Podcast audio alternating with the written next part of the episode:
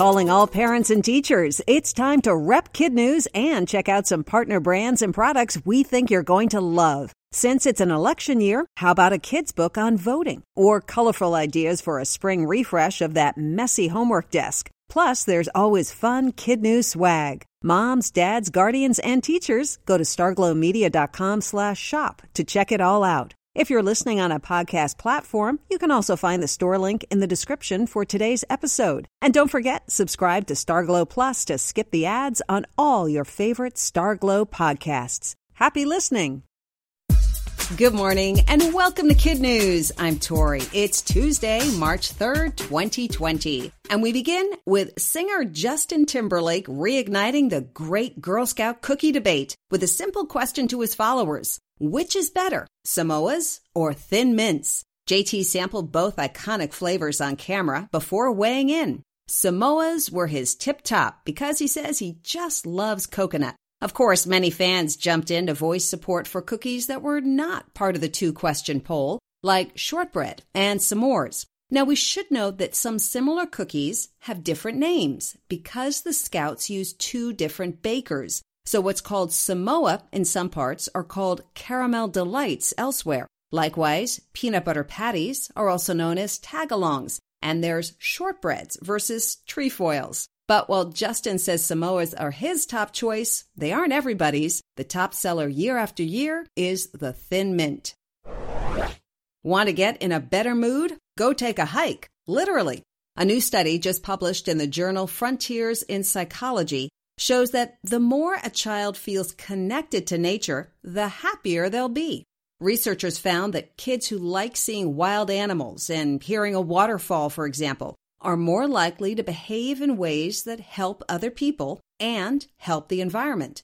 And it's not just children. A few years ago, another study found most people who take walks in nature have less negative thoughts. In fact, a government health service in Scotland is encouraging doctors to give nature prescriptions to get people outside so they'll feel better. What's so super about Super Tuesday? Today is the biggest single day vote in the entire primary season. In all, people in 14 states and one U.S. territory, American Samoa, will head to the polls to pick a presidential hopeful. But when they do, they'll be staring at a shrinking number of candidates. Yesterday, Amy Klobuchar became the third Democrat in two days to call it quits. She and Pete Buttigieg, who bailed out the day before, both announced plans to throw their support behind former Vice President Joe Biden, which is a blow to the other frontrunner, Bernie Sanders.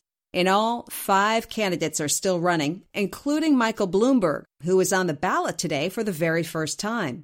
When the results come out tonight, they'll likely cement one or two frontrunners, while a few others may decide their time is up.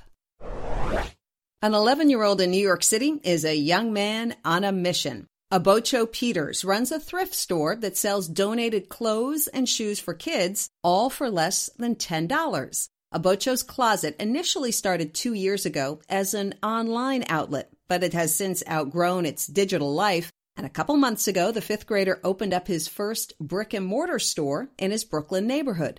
Obocho was inspired to take on this mission when his mom told him she couldn't afford to get him any toys from the Avengers Infinity Wars film. So he decided to sell some of his own clothes he no longer used to pay for the toys himself. And when he realized other families were probably in the same situation, the idea just took off from there.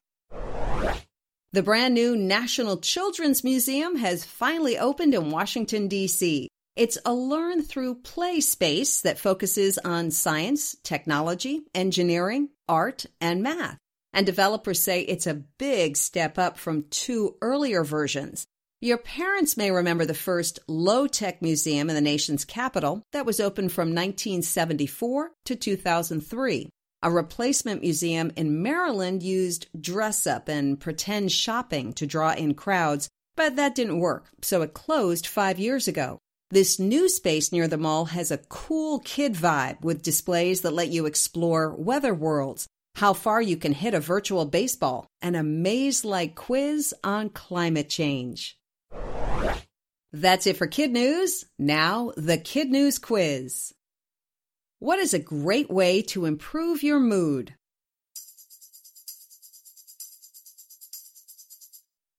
Take a hike and spend a little time outdoors in nature. Where is the nation's new high tech kids museum?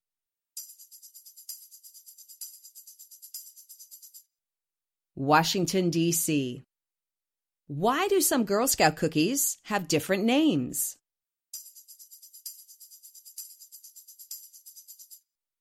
Because the Scouts use two different bakers. How many states will be voting today on Super Tuesday?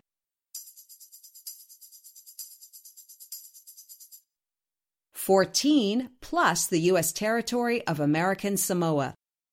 In One for the Road, American Samoa in the South Pacific Ocean is near the independent nation of Samoa and became a U.S. territory in 1900. And if you're wondering whether the Samoa cookie is named after the Samoa Islands, it's not certain, but it is a popular theory since one of the land's top exports are coconuts. Our Kid News birthday shoutouts today go to Tyler in Elora, Ontario, Hadley in Mesa, Arizona, Diana in Lakewood, California, Mason in Houston, Texas, Isaac in Sherman Oaks, California, and Nashawn in Kansas City, Missouri. And a big kid news hello to Mrs. Vasquez's fourth graders at Monteith School in Grosse Pointe Woods, Michigan, Ms. Scott's Onward Transition Program in Princeton, Minnesota, and Ms. Harlack's classes at Toby Farms Middle School in Chester, Pennsylvania. Parents and teachers, please support our efforts to get your kids in the know every weekday morning with a tax-deductible donation at kidnews.org. Thanks for joining us. We'll see you back here for more Kid News tomorrow morning.